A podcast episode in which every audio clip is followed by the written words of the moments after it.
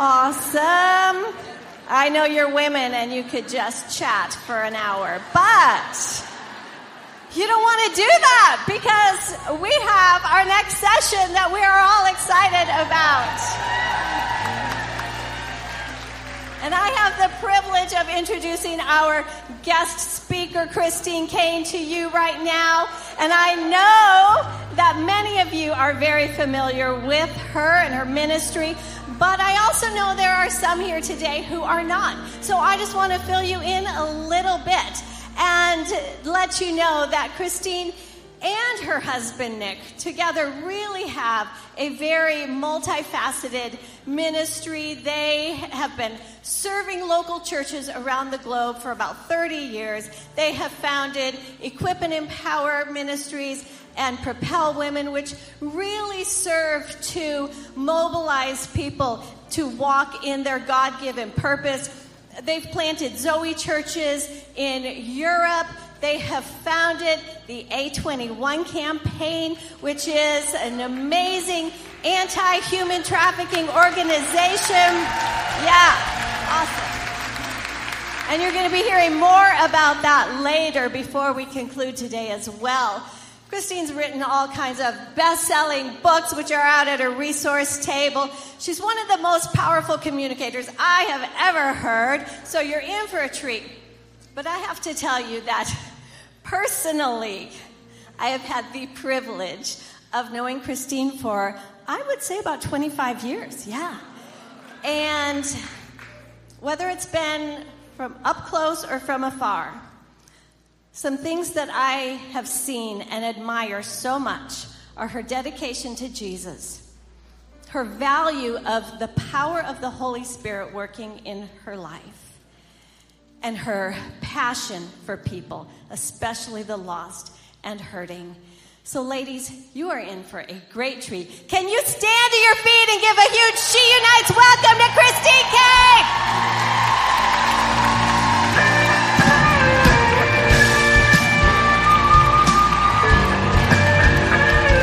Y'all are awesome. Thanks, man. Thank you. How you doing? Hang on. Let me see. You can sit down. Turn to the chick next to you and say, you're the hottest looking chick I've seen all day.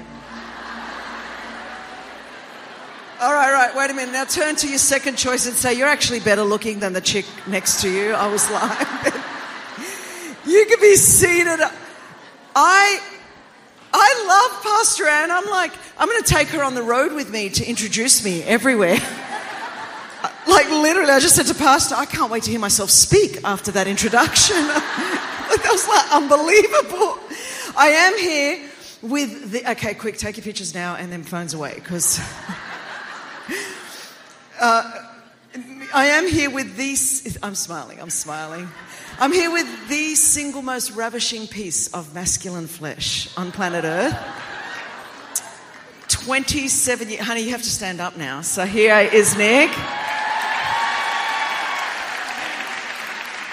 We've been married for 27 years. I'm figuring, like, if you could do anything for 27 minutes these days, that's pretty awesome. And we have... I don't know if we sent photos. I have no idea what my team sent.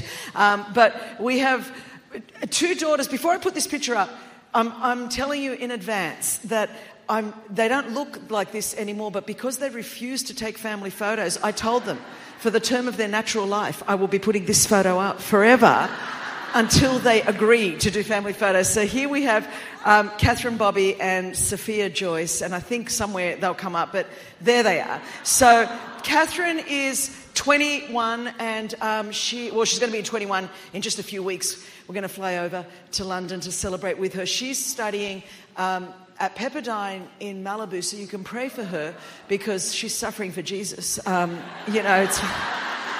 Here I am, send me, Lord, to Malibu. I'm like, right, feel it is the will of God in Christ Jesus for us all to go to Malibu. But so she's studying there, but they do second year abroad, and so she's chosen London, and Pepperdine has a campus in South Kensington, so the kid does not even know she's alive. Like, she calls me from South Kensington looking at Hyde Park, and she's like, Mummy, I just want to live here forever. I'm like, you do not even know you're living. Get on a tube, go to East London, and then go. That's about where you'll be able to afford to live if you live there on your own. But You do you.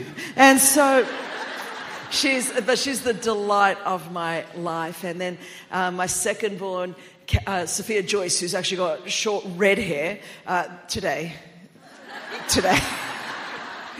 And she's my quirky one, both fun. They, you know, if I had two personalities, I've got about 100. But the two that I have dominant ones, each has one of them. And so they are fine. My husband is number 14 of 15 full-term pregnancies. I know. I'm just letting the front row know that. And his mother had 15 full-term pregnancies in 17 years. They just cross their legs. Everybody just cross their Y'all. I already love you girls. There was no television in that part of Australia. None. And so my mother-in-law did not even think you were a chick until you like popped out 10. So I would take Catherine. I would say, this is Catherine Bobby, and she is my alpha, and this is Sophia Joyce, and this is the omega, and this is the beginning and the end of my childbearing years. This is it. Y'all are like, popped out a kid at 40, and I'm like, I deserve a Purple Heart for that. So we are done. We are done. And they're the delight of my life, and I thank God for them, and it just gets better and better. I'm looking at a little newborn 7 weeks old in the front row, and I'm like, hang in there, just 21 years to go. And they become 21. I love Anne with all my heart, and I really mean that. I think I met Anne, and we've got Pastor Janet Connolly's over here in the second row, who I love with a passion too. I met Anne at Cottonwood, and I think it was 1998. I went to the Reeveses out there. It was my first ministry trip to America. That's how old we are. It was 1998, and I will forever love these guys, because I was like just a very vagabond youth worker, probably extremely heretical, and they all had me in their churches and loved me at that time. And look what the Lord has done. Look what the Lord has done. A quarter of a century later, I love God, because just stick with him, because he is faithful. Life sometimes sucks, but Jesus is faithful. I'm telling you, he is so faithful. He is so faithful. And so Anne has like looking pretty hot is all I can say. It's like, I'm sorry for all the men that are in the room, but you came at your own peril. This is a chicks conference.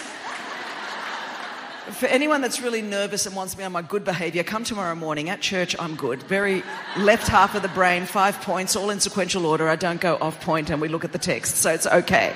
So today, though, it's the chicks, and the chicks are out. We haven't met together for a while. We needed some chick power in the house. So you all need to come. I'm so glad you're here, and if this is your church, or if you go to another church, please go to your church tomorrow morning. But if you're looking to come, come here, because tomorrow morning's message is going to be better than this. So you don't want to miss being in the house of God. We're going to dive right into the scripture, because I'm watching the clock countdown. And so I don't want you all to miss your important afternoon stuff. But I believe the Holy Spirit, he already started speaking to us this morning, and went over her message with me. And I thought, I could just get in the car and go home after what she preached, because I think, you're just going to hear the sentiment of what the Holy Spirit's saying echo again, just in a different way. And I love that. I love that when the Holy Spirit just confirms what it is that he wants to say to his daughters. We're going to look at Luke 17. I want you to go with me to the Gospel of Luke. Luke 17. The one thing that's changed in the 25 years I've known Anne is I have to wear glasses to read the Bible. Just the parts that I haven't memorised, because I've memorised most of it, but just for this part. Luke 17, verse 20, the scripture says, being asked by the Pharisees when the kingdom of God would come, he answered them, the kingdom of God is not coming with something observable. No one will say, see here or there, for you see the kingdom of God is in your midst. Then he told the disciples, the days are coming when you will long to see one of the days of the Son of Man, but you won't see it. They will say to you, see there or see here. Don't follow or run after them. For as the lightning flashes from horizon to horizon and lights up the sky, so the Son of Man will be in his day. But first, everyone say, but first. You'll sound so American, but first. It's so cute. It's so cute. Everyone say, but first. That's it, Aussie. But first, it is necessary that he suffer many things and be rejected by this generation. Just as it was in the days of Noah, so it will be in the days of the Son of Man. People went on eating, drinking, marrying, and giving in marriage until the day Noah boarded the ark and the flood came and destroyed them all. It will be the same as it was in the days of Lot. People went on eating, drinking, buying, selling, planting, building. But on the day Lot left Sodom, fire and sulfur rained from heaven and destroyed them all. Are you so glad you came today? You're like, this is just going to get better, man. We've got like Noah and a flood, and then we've got fire and sulfur and Sodom and Gomorrah. And you're like, where is she going on a Saturday morning with this? It will be like that on the day that the Son of Man is revealed. On that day, a man on the housetop whose belongings are in the house must not come down to get them. Likewise, the man who is in the field must not turn back. Remember Lot's wife. Whoever tries to make his life secure will lose it, and whoever loses his life will preserve it. I tell you, on that night, two will be in one bed. One will be taken and the other will be left. And I tell Nick that I am not going to be left behind. He can do what he wants. It ain't going to be me. That's all I'm saying. Two women will be grinding grain together. One will be taken and the other left. Where, Lord, they asked him. He said to them, where the corpse is, there also the vultures will be gathered. This is the word of the Lord. And you're like, could you not have picked another word of the Lord? That would have been really nice. So here, obviously, Jesus is having a discussion about the end times. And you would think after the last 7 years, and particularly the last 3 years, you're like, man, no wonder she's pulled out this, because the world has been cray-cray. I mean, I know Temecula's been normal, but the rest of the planet, in case you're wondering, Nick and I went to 21 countries last year. The whole world is cray-cray. It's just gone to new. It's always been cray-cray, but has anyone noticed in the last 3 years it's gone to new levels of cray? I mean, just new levels that we never even thought were possible. And I mean, I remember there was times, especially like in 2020, we're in a pandemic. Remember when it was like this season, it was like a pandemic, and then there was like, a whole kind of plague of locusts. I thought we were in the book of Exodus. I was like, oh my gosh, there is like storms and, there's earthquakes and there's famines and there's locusts. And I'm like, okay, this is like unbelievable what is happening everywhere. So in the midst of this eschatological discourse, Jesus is talking about the end times, and he's talking about the two natures of the kingdom of God. He's saying, look, the kingdom of God, it's been revealed. Jesus has come, God incarnate. The kingdom of God is here amongst us, but he's also coming again. We're living in the tension between the already, Jesus has come, and the not yet. Jesus is coming again to make all things new. And I'm so glad he is, because when he comes again, there will be no more sickness, no more disease, no more crime, no more violence, no more loss, no more hurting. He is coming again to make all things new. In the interim, you and I are living between the already and the not yet. And so he's talking about all of this, and man, I mean, it's intense. He's got Sodom and Gomorrah, and he's talking about Noah, and he's talking about the flood, and just that one day that sky is going to light up. I mean, he says lightning's going to come. It's going to light up. You will not have to be wondering when Jesus comes back and people will be like, was that him? It's not that anybody's going to be left wondering. When I got saved in Australia in the late 80s, I don't know if it was the same in America, there were all these people, because in every generation, every, few years, people get bored, so they've got to make up new charts. But it was all about the end times. And it was so interesting. We had these guys that would go around Australia and they'd put up the charts. I mean, they had picked the Antichrist. Pity it's wrong, because anyway, but here we still are. And so they had picked who the Antichrist was and all the signs of the time. Did you have that in America? Like all of these signs and it was awesome. I would just watch it. It was fascinating. It scared the hell out of you anyway, I'll tell you that much. You were like, I better get saved, because whatever he's talking about, I don't want that. That's all I knew. I just never got it. I never understood it. And anytime there's any cray-cray happening on the earth, whoo, they pull them out. Best-selling books, even at the moment, in the whole Christian world, are all the books about the end times. Doesn't matter that the 500 books written before that were all wrong. But anyway, here is my theory. The whole deal is, I don't get why people spend all their time thinking about, I'm about to save you, 10 hours a week going down your rabbit trails on FaceTime. Get ready. You're going to thank me, because now you can go and binge watch that series on Netflix because you're not going to be lost anymore down the rabbit trail of Facebook. This is my whole theory on the end time. This is it. I haven't got a clue. This is it. I just saved you hours. And I do believe it was Jesus that said, no one knows. So you know all those rabbit trails you're getting lost down? They're lying to you. Lying. They've got it all worked out. Honestly, don't waste your time. I binge watch something good on Netflix. Or read your Bible. That's a novelty. But it's like nobody knows the hour or the day. So that's all you need to know. You live like it's going to happen tomorrow and you plan like it's not going to happen for generations. Every Christian should be living like that every day of their life. This is not rocket science. This is not rocket science. And so Jesus is going on and on. And so this is what I'm here to tell you. I haven't got a clue what he's talking about, okay? We just read all of that. You're like, okay, so why did you pick that? Why did you pick that text? Because right in the midst of this discourse about the end times, Jesus throws in 3 random words. I'm like, there's not a lot of real estate in the Bible given to the actual words of Jesus. Like in your Bible, they might be in red. I don't know that he spoke in red, but they're in the Bible in red. Like anyway, that's where they are. And there's not that much real estate. So you really want to focus on what he said, because there's not that many words that he said. So right there in Luke 17:32, it appears while he's talking about all of this end time stuff, he throws in 3 random words and it's just like, remember Lot's wife. You're like, okay. Now, if I was Eve, I would be a bit ticked off. I'm like, what do you mean, remember Lot's wife? I was first. I came out of a rib. I've been, like, blamed for all of the problems of humanity since time began.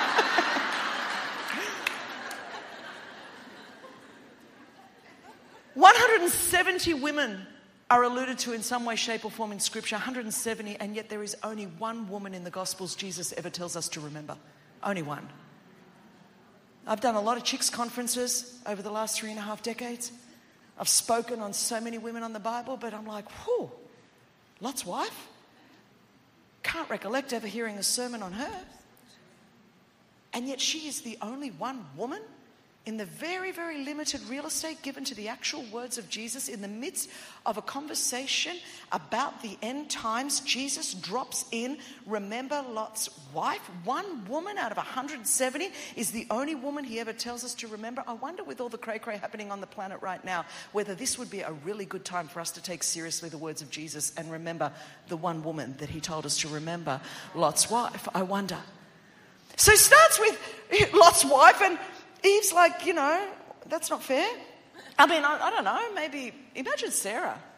She'd be like, why Lot's wife? I popped out a kid at 90 with no epidural. Like, no epidural. They didn't even invent Viagra yet. And Abe was... Oh, pastor's sitting on the front row. I'm like, I won't do any of this tomorrow. Don't worry. So it's okay. You can bring your husbands tomorrow. It's okay. Imagine, I just think like Miriam, like she was the first worship leader chick in the whole Bible. She like comes out, this is what always cracks me up about Miriam. I'd want to be, I mean, she was before Darlene Check, there was Miriam. And so she was like coming out of slavery.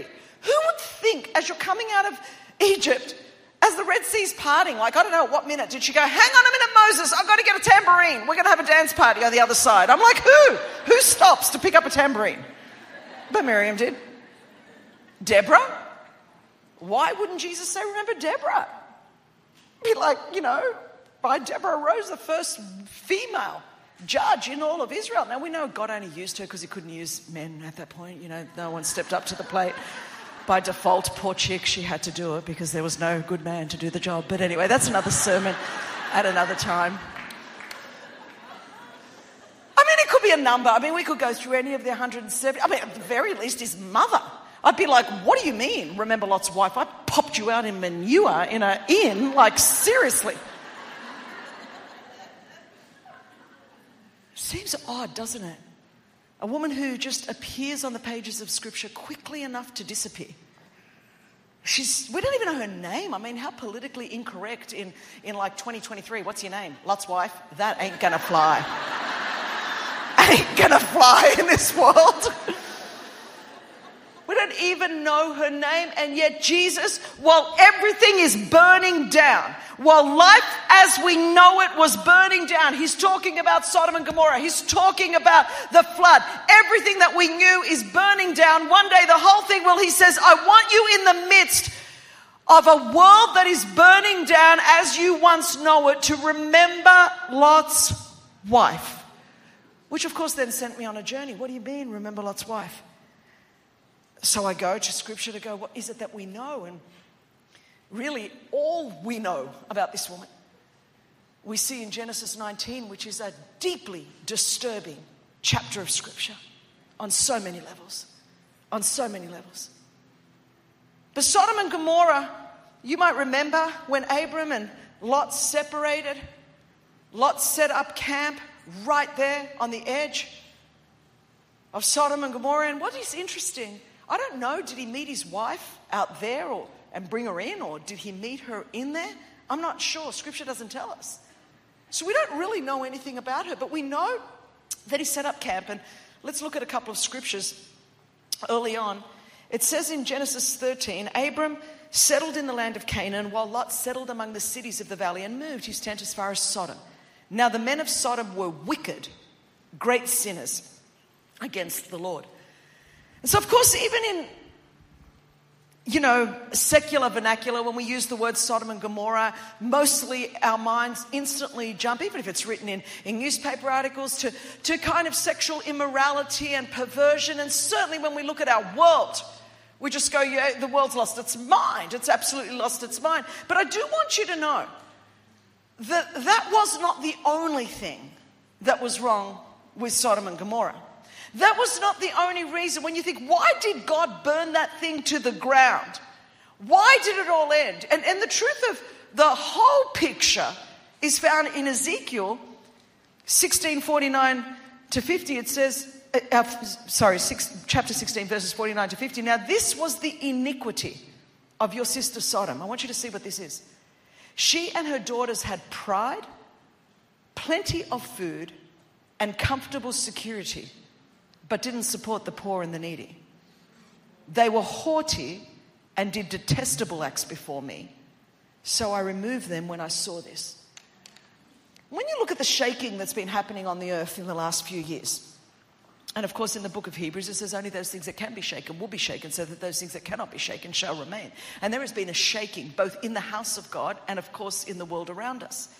And a lot of us have lost our minds and we're like, what's going on with the world around us? And there's so much immorality and so much iniquity and so many things have shifted, and all that is entirely true. But that's not the only reason God's about done. It says she was pride. She was full of pride and arrogant and haughty and didn't care about the poor and the needy. And see, when you have a church that is full of pride, all into just comfortable security, it's just about us four and no more, and has an elitist, pharisaical attitude, and doesn't care about the least of these, as well as the sexual immorality and iniquity and so many things that we've seen come out, God says, you know what, I think I'm about done with things being done that way. I think that's enough. So the Lord was like done and said, okay, all of these things have led to, I'm finished with the way that it was, and this whole thing, the way it was, is about to burn to the ground. And so he goes on in 19 verse 17, basically two angels came to the Lord and said, but I'm going to save Lot and his wife and their two daughters. I'm going to save them. So he literally sends an angel to take them out of what was burning down into the future that he had for them, because he still had a purpose for them. He still had a promise for them. He still had provision for them in the future. And they were like literally touched by an angel. An angel came and took them by the hand as everything that they once knew was burning down. He was taking them out into the future that God still had for them. And it says in verse 17, and as they brought them out, one said, one of the angels of the Lord said, escape for your life. Do not look back or stop anywhere in the valley. Escape to the hills lest you be swept away. While everything is burning down, the angel of the Lord says, hey, I've just got one thing for you. Do not look back. Do not look back to what was. Do not look back to how it was done. Do not look back in any way, but look forward to where I'm taking you. And this is the only thing. Remember, Jesus gave three solid words in the Gospel of Luke to remind us while everything as we once knew was burning down, he said, I need you to remember Lot's wife. So we go back to the Old Testament to say, what is it that I need to remember about this woman? And this is the only thing we know about this woman in verse 26. But Lot's wife behind him looked back and became a pillar of salt. This is the only thing we know that warrants enough attention that in the New Testament, of all the 170 women in the Bible, Jesus says, this is the one I want you to remember.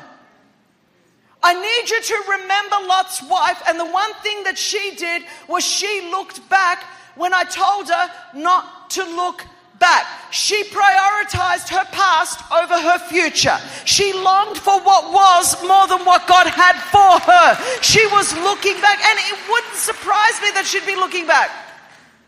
I mean, her family, the rest of her family with her friends, her whole life. I mean, I don't know. Did she renovate a kitchen? I don't know. But the scripture there talks about she looked back with longing. A longing and a lingering. And I wonder after the last few years how many of us are longing for what was. This lingering of what may have been. Longing for what was more than what God has. Longing for the way things were more than what it is that God has in the future. And she was calcified. She stopped and she got stuck in a place she was only meant to be passing through. And I would say so many people right now are stuck in places where God had us to only be passing through, calcified. And it's interesting to me that she became a pillar of salt. You and I in the New Testament are called the salt of the world. And the devil would love us to get calcified and stuck back here so we can't salt the world in the future. We were never meant to be stuck here. We are meant to be salting a lost and a broken and a dark world in the future. But she got stuck. And her attachment to the past outweighed her commitment to the future. Now, I want to remind you, Scripture tells us that all the promises of God are in Christ Jesus. Yes and amen. All the promises of God are not in the way we like things in the past. The people that left us, the people that betrayed us, the people that walked out, the economy, the political system, the social system, the morality of our society. That is not where all of the promises of God ever were. They always were in Jesus. They always will be in Jesus. And Jesus is the same yesterday, today, and forever. And he will never leave us and he will never forsake us. And all the promises of God are still in 2023 in Christ Jesus. Yes and amen. No matter what is happening on the earth. Have Christians lost their mind? Man, oh man, it's amazing to me. Looking back, longing for what was. When Jesus is our telos, it's where we're going. It's always been about where we're going, not where we've been. And we're longing. And the fact of the matter is that it's time to move on.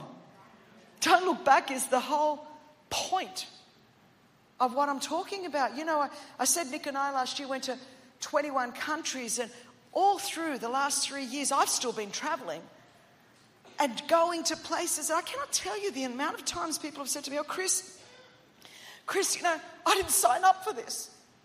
I'm like, what did you sign up for? Help me to understand. Last I checked, Jesus died for me. I didn't die for him. Last I checked, I had decided to follow Jesus, not subject to a pandemic, not subject to a political system, not subject to the economy. I have decided to follow Jesus. No turning back, no turning back. The cross is before me and the world is behind me. I've decided to follow Jesus. People are like, man, it's just so hard. I'm like, what Bible are you reading? Jesus said, in this world you will. Not you might. He says, but be of good cheer. I've overcome the world. Man, some of us need to pick up the but be of good cheer bit. Peter, do not be surprised when this fiery trial comes upon you. And everyone's like, oh no, I'm so surprised. I'm like, read your Bible. I mean, James is like, consider it pure joy. I'm like, you consider it joy. I'm not quite there with you, James, yet, but you know. What is it that we thought this was going to be? I'm not even sure. Lost our minds because we expected Jesus to be a sugar daddy. Penny in the slot, this is what I want from you. Let me tell you how I want my Christianity to be. And the minute it got a little bit hard, but I'm like, honey, might have been a bit of a tribulation. This ain't the great tribulation. What are you going to do if this is all it took? I got staff that we had moved from Ukraine to Poland because bombs are falling on their homes. Wives that haven't seen their husbands for a year. Children that haven't seen their fathers. And I'm like, you got your nose out of joint because you couldn't get into your nail artist? Really? Please don't confuse a minor inconvenience with persecution. Seriously. It is amazing to me. See, what has happened over the last few years is it's been a great revealer, that's all. That's what pressure does. I mean, it's not that God's in heaven falling off his throne going, I had no idea. Like, wow, I'm just in shock. Bartholomew, just give me some CPR. No. He's like said, let me just show you where you're really at. Let me show you what you really believe to be true about me. Let me show you what you really believe about hope, because Scripture tells us in Hebrews 6:19 that Jesus is this hope we have as an anchor for our soul, both firm and secure. Well, the issue is that a lot of us, our hope, what has been revealed, is our misplaced hope. Because we thought our hope was in a political system, or our hope was in an economic system, or our hope was in a moral system, or our hope was in that job, or our hope was in that marriage, or our hope was in those children, or our hope was in that partner. And because they left, we thought God left. And yet Jesus said, I will never leave you nor forsake you. His provision is still in Jesus. The promise is still in Jesus. The purpose is still in Jesus. But we just had some misplaced hopes. Basically, it's our idols that have been revealed in the last few years. That's all. Just our idols. No biggie. If you don't read your Bible, no biggie. But that's what's happened. You know, do you remember the two guys, the two disciples on the road to Emmaus? They were going back to Emmaus. Remember, Jesus was crucified and buried, and they didn't know that he had risen. So they were going back to Emmaus, the Scripture says, because when Jesus disappoints you and you want to deconstruct and leave, you often go back to where you came from. It's so interesting. You go back to the very things he set you free from. And so we'll go back to Emmaus. So they're going back, and Jesus himself, the resurrected Savior, God incarnate, is walking with them, and they don't recognize him. Because they are so stuck in their disappointment. They're so stuck in their disillusionment. They do not realize that many of us the last few years, Jesus has been with us because he promises to never leave us and never forsake us. And he's been walking with us. And we are no different to those disciples on the road to the Emmaus that are saying to our very Savior, oh, we had hoped he was the one. We had hoped. And Jesus is like walking with them. We had hoped that person was going to be the answer. We've tried to get from people and systems what we could only get from God. And because people and systems let us down, we thought God let us down. He's like, how about we knock those idols out of the way so that Jesus can be enthroned again as the King of Kings and the Lord of Lords in our life? We had hoped. And so many of us are stuck in this moment because we'd hoped things would be easier than they are. We had hoped that that business would succeed, that that marriage would succeed, that that person would have been healed and not died, that those kids would have come back from the purposes of, into the purposes of God by now. We'd hoped that that dream would come true. We'd hoped. And then we have been languishing and stuck and calcified because what we had hoped did not come to pass, and we've missed Jesus in the midst of it all. And he would say to us today, remember Lot's wife. Because I sent an angel to pull her out and take her into the future. But she got stuck looking back at what was instead of moving forward on what was going to be. And the great tragedy, and I won't unpack it all right now, but for those of you that know your Bible, you keep reading this story, and it gets really messy. What happens because the mother got stuck? What happened to her daughters with their father? Which affected the generations. And we are at a pivotal moment in history on the earth. This is not a time for the mothers, spiritual mothers, women. I'm talking about not biological children. I'm talking about the women in the house. This is not a time to get stuck in offense or get stuck in bitterness or get stuck in languishing or get stuck in lament or get stuck in hurt, because we've got a generation at stake. And if we don't move into the future and be some mama bears for a generation, they are going to lose their mind and mess things up. We need to move on. We must move on. We must stop looking back. Look at what happened to Lot's wife's daughters, because their mother wasn't there. This is not a moment for us to abdicate our authority in Christ on this earth, girls. You got to do what you got to do to get unstuck and to move into the future that God has. You know, it's so interesting to me when this whole pandemic thing happened. I had our team, and you know, we've got 19 offices at A21 in 15 countries around the world. And so we had people from everywhere at various stages of lockdown. Everyone was at, in some of these countries were like real lockdown.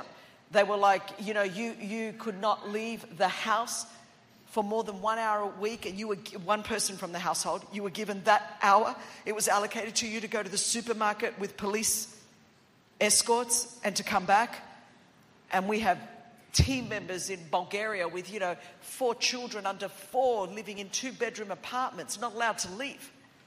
No balconies, no nothing. I mean, so I've got everyone on the Zoom call. And, you know, we've called it for the last couple of years the upper Zoom room. And so I said, oh, no, we're having a Holy Ghost revival in the Zoom room. That's what we're doing. This is it. This is Book of Acts 2.0. And so we were like, upper Zoom room, and all our offices, so 19 offices, 15 countries. And, you know, I remember this is the first week when it all hit. Nobody even knew what was going on. And I said to all the team, you know, like, here we are. To a degree, we are all right now in lockdown. We're all kind of prisoners now. Of course, except for the great nation of Texas and Florida, the rest of the planet, the rest of the planet was having a pandemic. Just if you're visiting from those nations, I want you to know. All the other 200 on the earth were having it. And so we were in this lockdown. And I said to them, I said, we're all prisoners of sorts, metaphorically speaking right now. And I said, here's the deal. Of course, I'm very sad about the circumstances that have brought this to be. Of course I am. I said, but I'm not sad that we are all in this place. And all my staff is looking at us. Hundreds of people from around the world. And they're looking at me, and I said, here's the deal. I said, I'm 56 years old. And I said, every day I wake up and I'm consumed mostly by a scripture that for me is the saddest scripture in the Bible. It's in Judges chapter 2, verse 10, and it says, when Joshua and his generation died, another generation arose that did not know the Lord, nor the works that he had done for Israel. And it's always, from the outset of my ministry, when I was running a youth organization in Australia in the 1990s, the very first sermon I preached was out of that. Because I remember saying back then, and this is now 35 years ago, I said, it really doesn't matter how big my ministry is or what I do. Ultimately, if another generation arises that doesn't know God, then I failed. No matter how many offices I build around the world or what I do, it's not about that. It's about, are we prepared to do what it takes to pass the baton of faith from one generation to the next generation? That's all that really matters. And I said to them, you are all about to discover how much you've actually been riding in the slipstream of Nick and my faith. And you think it's your faith. Because you've never known anything but a very big, successful ministry. And you're about to find out that it's not based on Instagram filters or followers. I said, you're deluded. You think that's what matters and you spend a whole lot of time working it. But Nick and I, thank God we got saved before there was an internet. We got saved before there was social media. So we don't need to depend on that for God's provision, because we know what the prayer closet is. We know how to lay a hold of God. We know how to believe God. We know how to hang on to the word of God for all it's worth. I'm not here because I've got a well-curated Instagram account. I'm here because God marked me. It wasn't marketing that brought me here. It was being marked by the Holy Ghost and understanding that all the promises are still in Christ Jesus. Yes and amen. And sometimes you got to get in a prayer closet and stir up that gift on the inside of you, and you got to call down heaven to earth. And I said, the issue is with your generation, you can't tell the difference between gift and anointing. And a gift will fill a room and attract followers, but people will come in bound and leave bound. But an anointing, it can break yokes and chains and bondages and shackles that keep people bound up. And I said, so here we are. And I went one by one. Are we going to have an office in this country? Are we going to have an office? I said, it's not even up to me. It's up to you. I said, I'm so excited. Because you're going to learn how to lay a hold of God. This is the greatest faith lesson I can teach you. I said, Nick and I, we're not flinching. Because the same God that brought us here will take us there. I can tell you that. Before God, we didn't flinch. Didn't flinch.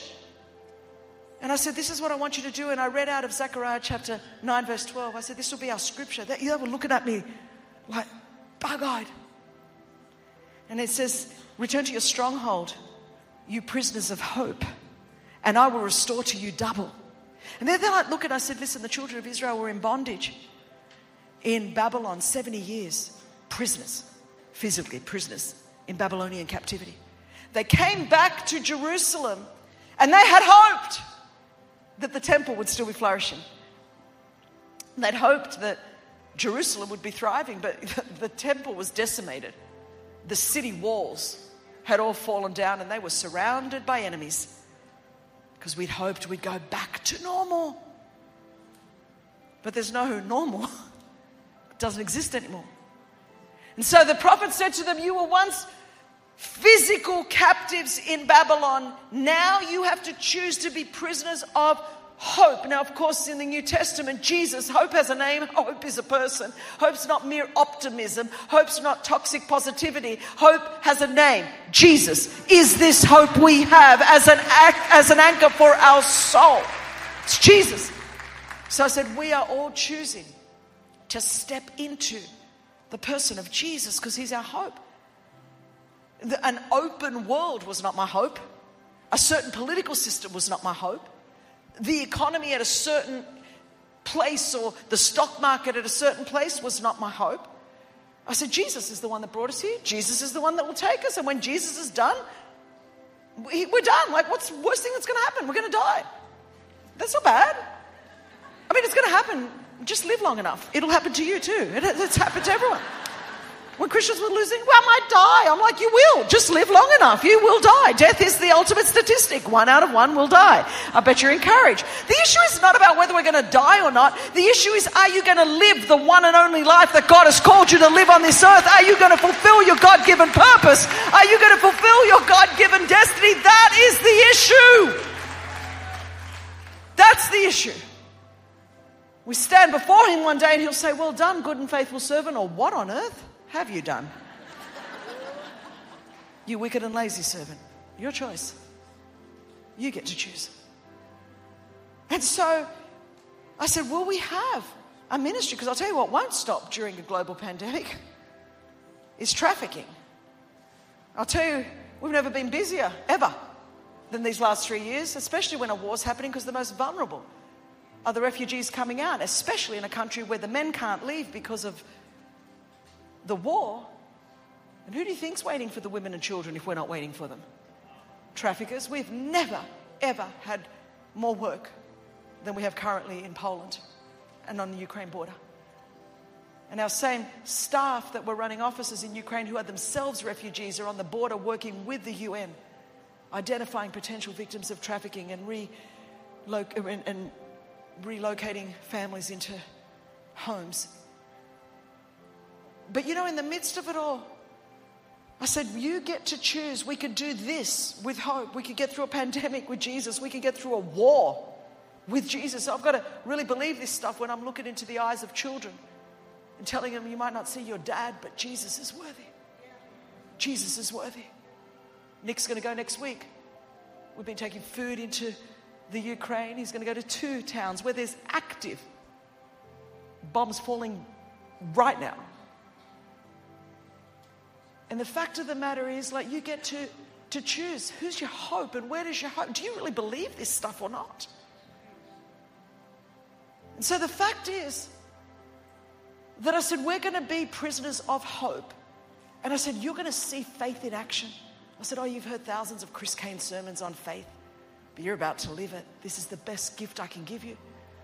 And I said, I want you to go, and of course, because they're millennials, they didn't know the interpretation of this tongue that I was about to say to them. I said, I want you to go and get a pen and paper. They didn't know what that was, so I had to show them, this is a pen, this is a paper. And I said, I want you to write down the word double. Double. Because the prophet said, and I'll restore to you double. I said, you're going to see how Nick and Chris operate in faith. And I've watched this in the last 3 decades with my spiritual mother, Joyce Meyer. And if anyone's kept me on track other than Jesus, it's Mama Joyce. I think I'm more scared of her than Jesus. He's got more mercy. Just so you know. But it's like, oh, no, no, no. In your Instagram filtered world, marketing world, building brand world, you can really think that's where the power is? I promise you no one ever got saved from a filter on an Instagram post. I promise you.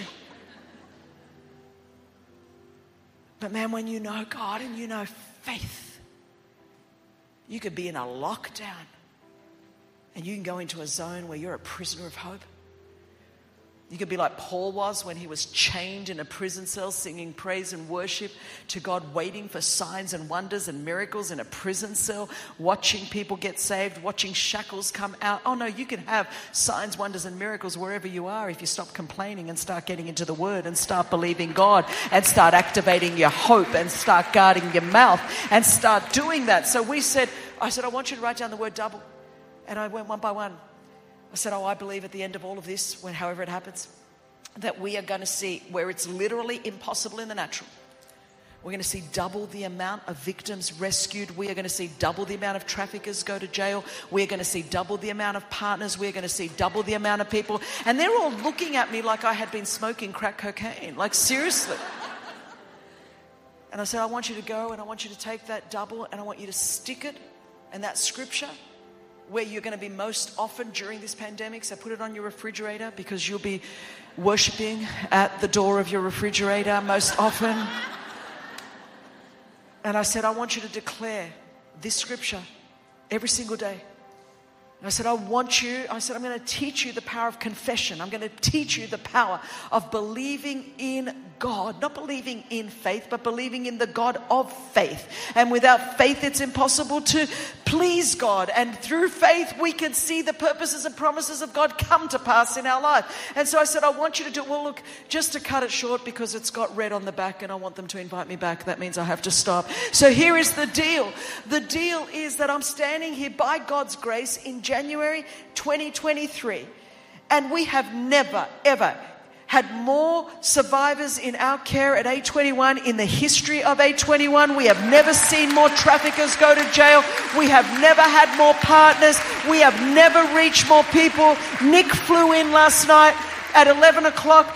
being with the governor of Texas as we launch our Can You See Me campaign through all of Texas, our education programs, through the 50 states of America, right down around the world, opening centers in Cambodia, in Thailand, working on the border of the Ukraine, seeing people rescued, seeing people restored. Why? Because my hope wasn't in a system of this world. My hope always was, always will be in Jesus Christ. And if we are going to move forward, we remember Lot's wife. We stop looking back and we press on to lay a hold of all of that for which Christ Jesus laid a hold of us. Paul said, this one thing I do, girls in 2023, this one thing I do, forgetting those things that lie behind and straining towards those things that are ahead, I press on that we may lay a hold of all of that for which Christ Jesus has laid a hold of us. God is not finished with you yet. If you woke up this morning and there was not a white chalk mark around your body, it means God's got a plan, God's got a purpose, God's got a destiny, God has something for you in the future. It's not over. He's not done. He's not finished. It's time to get unstuck. It's time to remember Lot's wife. Remember Lot's wife, friend. I wonder if you know this God that I'm talking about today. You can be seated. Yeah, you're all too excited. You're being in the Temecula vineyards is what I think. Not do you know about him, but do you know him? And if you don't, right here, right now, just before we wrap up this morning, I want to give you the opportunity to address the spiritual condition of your heart and to put Jesus Christ first in your life. Friend, the only reason I can talk with such certitude about the future is not because I think it's necessarily going to get any better, but I know Jesus is great. And I wonder where your hope is anchored today. Is it in Jesus? And if it's not, right here, right now, I want to give you the opportunity to put Jesus Christ first in your life. Friend, you were created by God for a relationship with God. It's Jesus that connects us to God, and it's Jesus that connects us to the grace of God. You were not born by accident. You were born on purpose, for a purpose. Only Jesus Christ can forgive us for all of our past.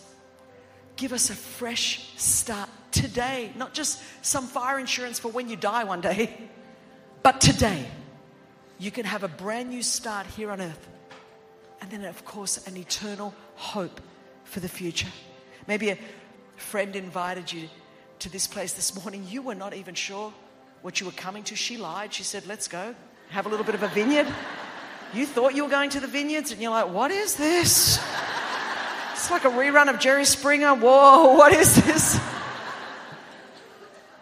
You're not here by accident. You're here in the divine timing, the divine plan, the divine purpose of God.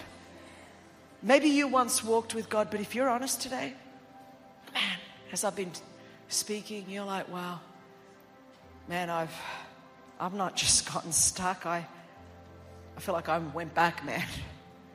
I've been away from God, so caught up in my disappointment or my hurt or my betrayal or my offense or just my apathy or just it was just too hard to follow Jesus in a world that is so antithetical to the things of God. I want you this morning to consider to stop running from him, to come home to him. And even as I'm talking, some of you are thinking, Chris, I'd love to come back, but man, you do not know who I was in bed with last night. You don't know what I was snorting last week. You don't know what I posted over the last few years. You don't know who I've betrayed or what I've said. And you're right, I've got no clue what you've been doing. I don't need to know what you've been doing because I know what God did 2,000 years ago. My Bible says if we confess our sins, he is faithful and just to forgive us our sins and cleanse us from all unrighteousness. It's time to stop running. Come home to Jesus. I want every head bowed and every eye closed, friend, wherever you are, from the front to the back, from the left to the right. In this moment, I'm not speaking to the woman next to you. I'm speaking to you.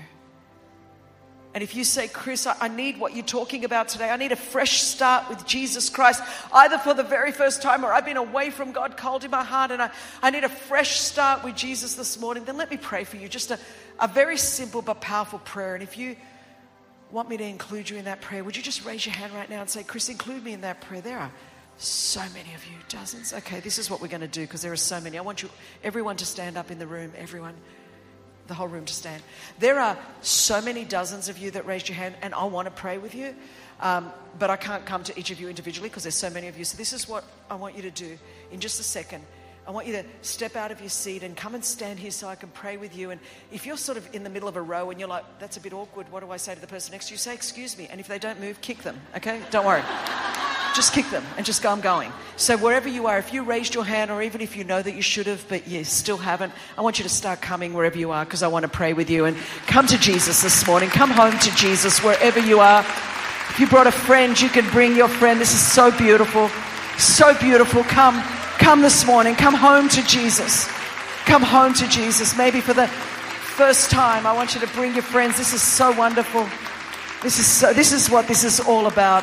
I want you to come. People are still coming. This is fantastic. Look at this. You'll keep coming. Keep coming. This is beautiful. I think it's God's favorite word is come. His favorite word. You are not too far gone. I want you to know that nobody is. I'm going to give you just a few more seconds. People are coming. Keep coming down the front. There's no back rows here. This is the kind of traffic jam we want. Salvation altar call. Traffic jams. This is beautiful. This is awesome. You can keep coming. This is beautiful. I'm going to pray. There's some people still coming. Just before, look at this. Just before I pray with you, this is... Okay, I do this most days of my life, and I wish I could get more spiritual with you, but this is the best way I know how to explain it.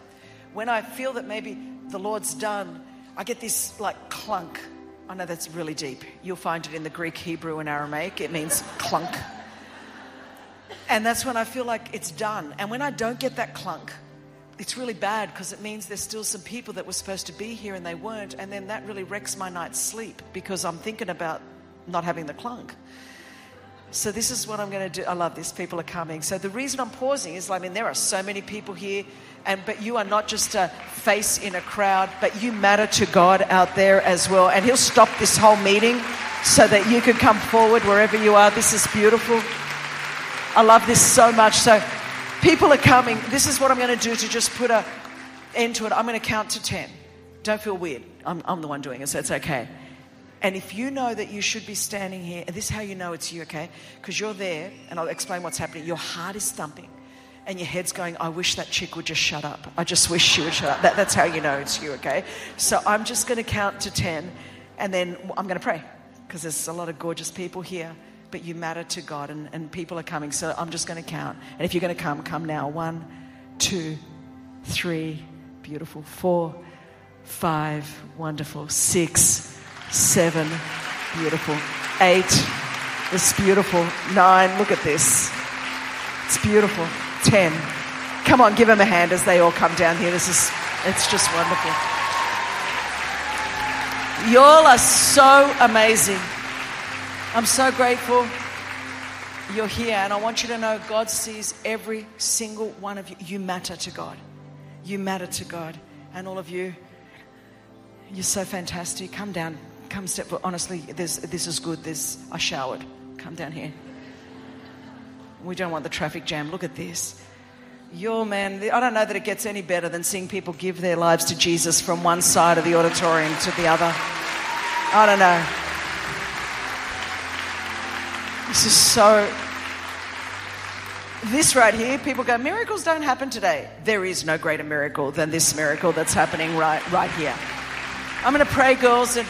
This is what I want you to do. I want you to pray out loud after me. We're going to bow our heads and everyone's going to pray this in agreement with all of you as you say yes to Jesus today. But let's pray. You're praying to Jesus as you ask him to and you surrender your life to him. So church, let's pray this together. Dear Jesus, I'm standing here today because I want to say I'm sorry that I've been living my life my own way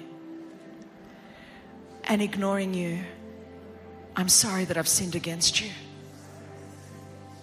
And I ask today that you would forgive me for all of my sins, that you would give me a fresh start today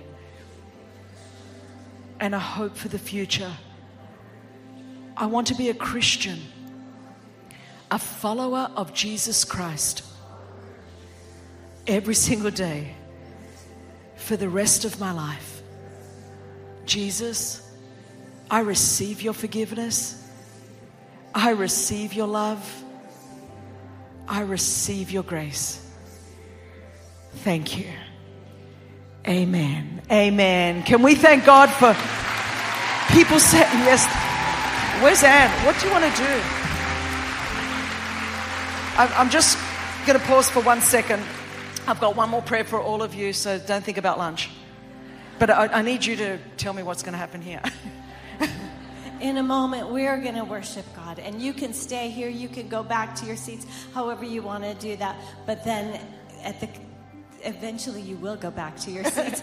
And then at the conclusion, we are going to give you some instructions because we want to put a tool in your hand to help you move forward with God. This is such an amazing, beautiful sight.